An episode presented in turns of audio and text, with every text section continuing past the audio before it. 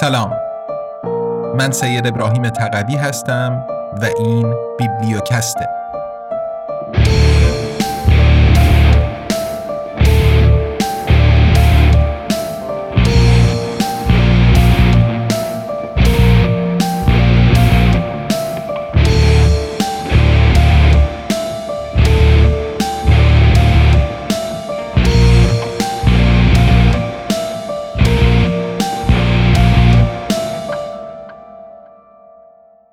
مبانی مبارزه خشونت پرهیز. نویسنده مایکل نیگلر. مترجم فرهاد میسمی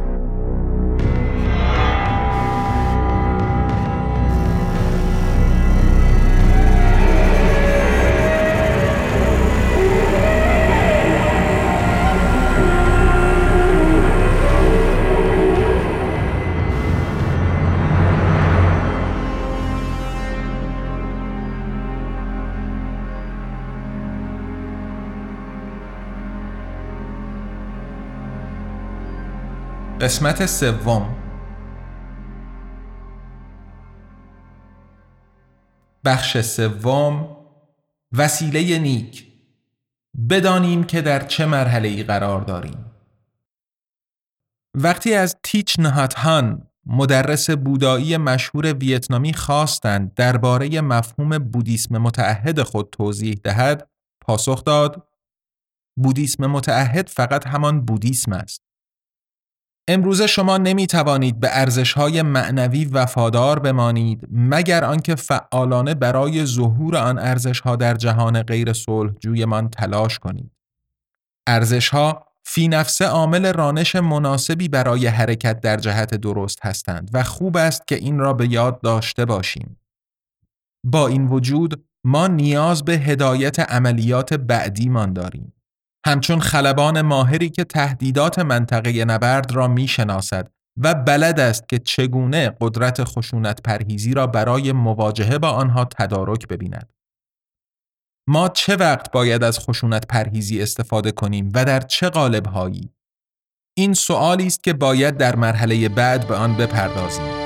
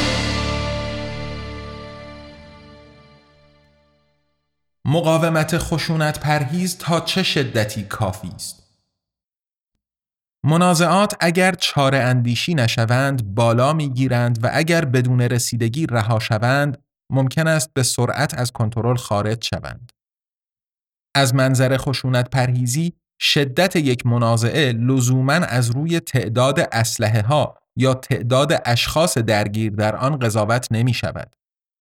مسئله در درجه اول آن است که تحقیر و انسانیت زدایی تا چه درجه ای رخ داده است یعنی همان سنجه ای که در مرافعه بین اشاق به کار می رود در مرافعه بین کشورها هم به کار می رود. اگر کسی دیگر به شما گوش نمی دهد بد و بیراه نصارتان می کند یا به شما انگ می زند احتمالا دیگر برای ارائه ارز حال خیلی دیر شده است. از لحاظ مهارت پاسخ به منازعه می توانیم این بالا گرفتن منازعه را به سادگی در سه مرحله ببینیم که هر یک مستلزم مجموع پاسخهای متمایزی است. بیایید این سه مرحله را اینچنین بنامیم. یک چار اندیشی منازعه دو ساتیاگراها ایستادگی فعال و بیخشونت سه فداکاری نهایی که خوشبختانه نادر است ولی ذکرش به این درد می‌خورد که بدانیم وجود دارد.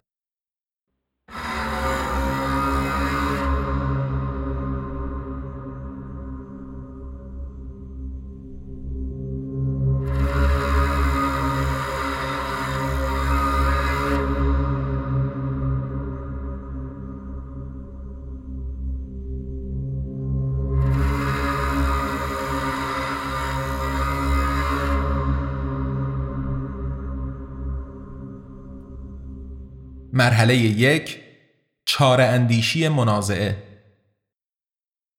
بسیار خوب است که پاسخ به هر منازعه ای در همان اوایل منازعه شکل بگیرد زمانی که هنوز انسانیت زدایی فاحش در فضای درگیری پدید نیامده است.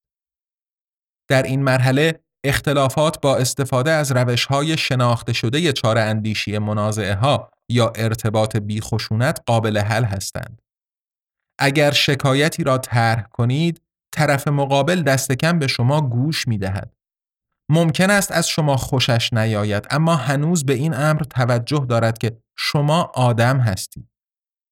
روش هایی که در مرحله یک و گاهی با پادرمیانی طرف سالس به کار می آیند نظیر مذاکره، میانجیگری و حکمیت نسبتا شناخته شده اند و نیازی به شرح بیشتر در اینجا ندارند.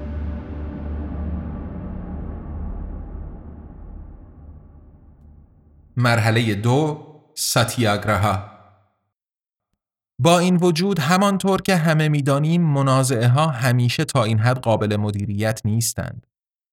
مواقعی هست که در عمل تقریبا در اغلب موارد کسانی که بایستی متقاعدشان کنیم دلیل و منطق توی کلشان نمی رود. این همان موقعیتی است که ساتیاگراها ارزش و قابلیت خود را نشان می دهد. این غالبا به معنای آن است که برای بیدار کردن دیگران به جای آنکه آنان را رنج دهیم داوطلب پذیرش و روا داشتن رنج بر خیشتن شویم.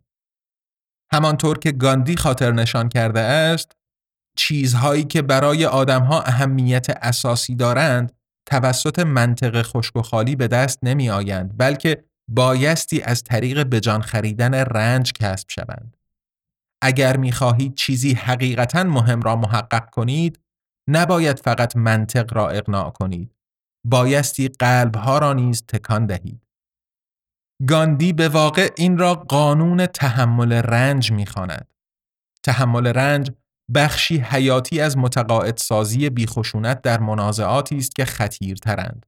خواه این تحمل رنج از نوع مقاومت در برابر خشونت فیزیکی باشد یا چشم پوشی از لوازم رفاه و آسایش یا چیزهایی دیگر از این دست.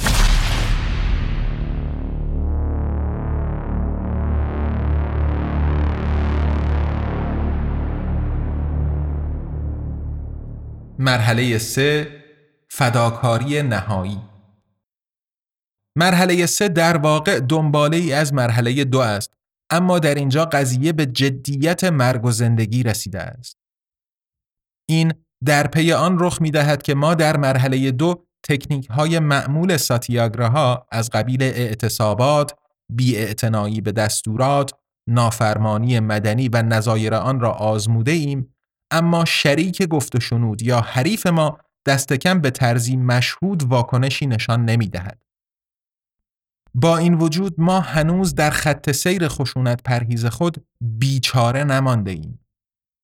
اگر ما نخواهیم حق کشی را بپذیریم می توانیم زندگی هایمان را برای علاج کردن آن به خطر بیندازیم. من این کلمات را به دقت انتخاب کرده ام. هیچ فدا شدنی نمی تواند یک حریف لجوج و خودرأی را به اندازه رقبت به پذیرش خطر فدا شدن تکان دهد. محض نمونه قضیه در لحظه به انجامش برسان یا فدا شو دو اور دای مومنت در مرحله نهایی مبارزات استقلال هند همین بود و مؤثر هم واقع شد. خوب است اینجا دو نکته را به خاطر بسپاریم. اول، خشونت پرهیزی در کل بسیار ایمنتر از خشونت ورزی است. به عنوان مثال، به واقع هیچ کس در کنش صلحبانی مدنی غیر مسلحانه کشته نشده است در حالی که میلیون ها نفر طی جنگ یا درگیری های مسلحانه متعارف کشته شدهاند. دوم، اگر ما از آن بابت به خشونت پرهیزی مبادرت ورزیم که ایمنتر است، مثل آن است که بخشی از قدرتش را از آن سلب کرده باشیم. قدرت تام و تمام خشونت پرهیزی زمانی حاصل می شود که به سبب اعتقاد به درستیش و بدون حساب و کتاب کردن درباره هزینه آن انجامش دهیم. بی تردید همانطور که منحنی بالا رفتن منازعات در تصویر بیان می دارد، هرچه که سریعتر درباره یک منازعه وارد عمل شویم، طی چاره اندیشی برای حل آن گزینه های بیشتری خواهیم داشت و مکافات کمتری خواهیم کشید. اما ما همیشه امکان چنین انتخابی را نداریم. خشونت در رسانه ها دست کم در جهان صنعتی فراوان است و به تناسب آن تصور ما از ظرفیت بالقوه انسانی چنان ضعیف است که منازعات می توانند به سرعت از مهار خارج شوند. بنابراین با مواردی مواجه خواهیم شد که نیاز به شجاعانه ترین واکنش ها دارند و ما نمی توانیم از پس عواقب نادیده گرفتن چنین مواردی براییم.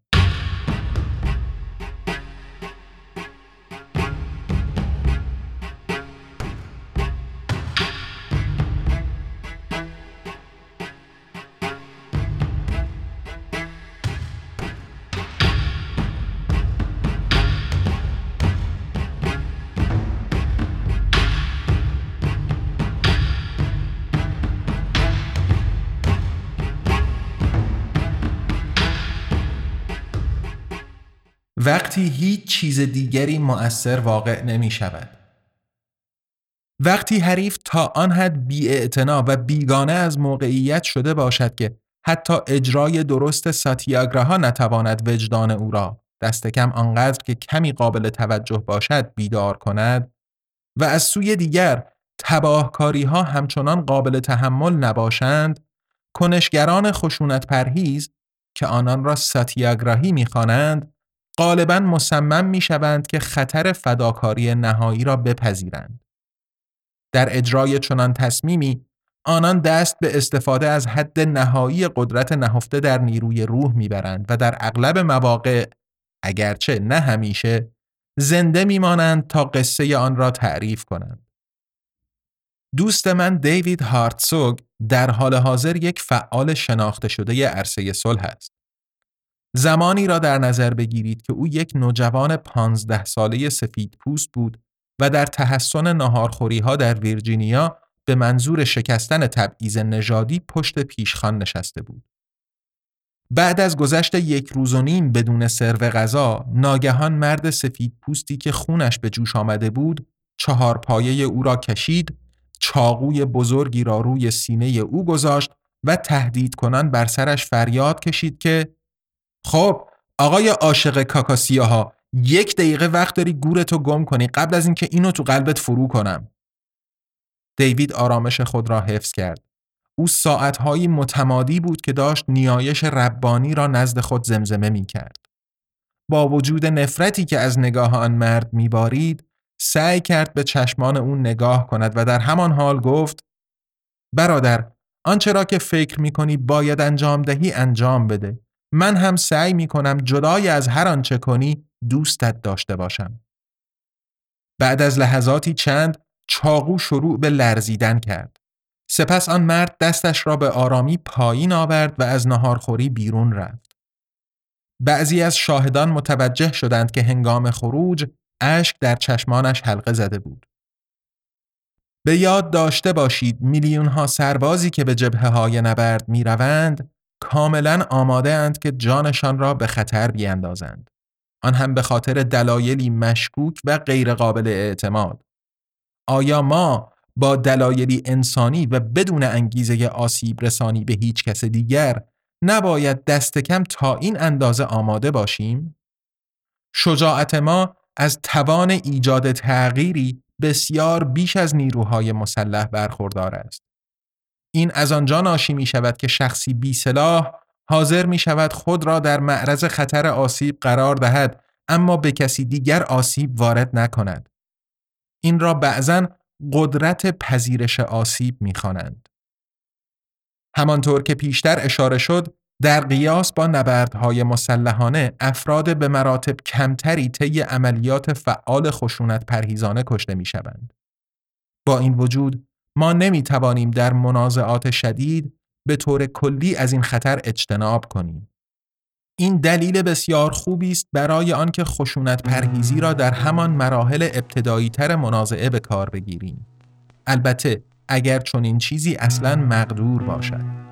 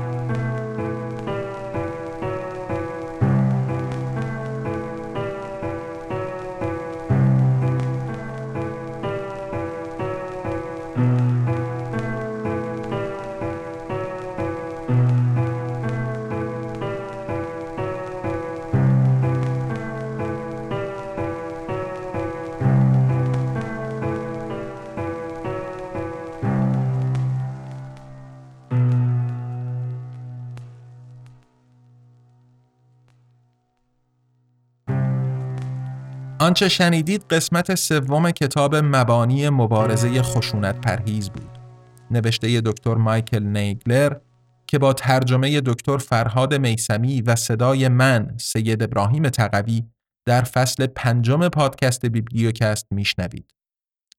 بیبلیوکست زیر مجموعه ای از انتشارات آزادنامگانه یا انتشارات مستقل تأسیس شده در برلین که کتابهای الکترونیک و صوتی به زبان فارسی رها از سانسور منتشر می‌کنه و از اونجا که بخش اعظم مخاطبش یعنی جامعه فارسی زبان در ایران دسترسی به پلتفرم های بین المللی برای خرید محصولاتش نداره این آثار را همزمان در قالب پادکست بیبلیوکست به کارگردانی و مزین به موسیقی لرد ارس به رایگان در اختیار عموم قرار میده. خبر خوب جدید این که نسخه های الکترونیک و صوتی چهارمین محصول آزادنامگان امپراتوری USA هم منتشر شدند. نسخه الکترونیک روی Google Play Books و Apple Books در دسترس دوستان علاقمند قرار گرفته و نسخه صوتی هم روی پلتفرم های متنوع که البته مثل همیشه لینک همشون روی صفحه کتاب در سایت آزادنامگان قرار داده شده و میشه.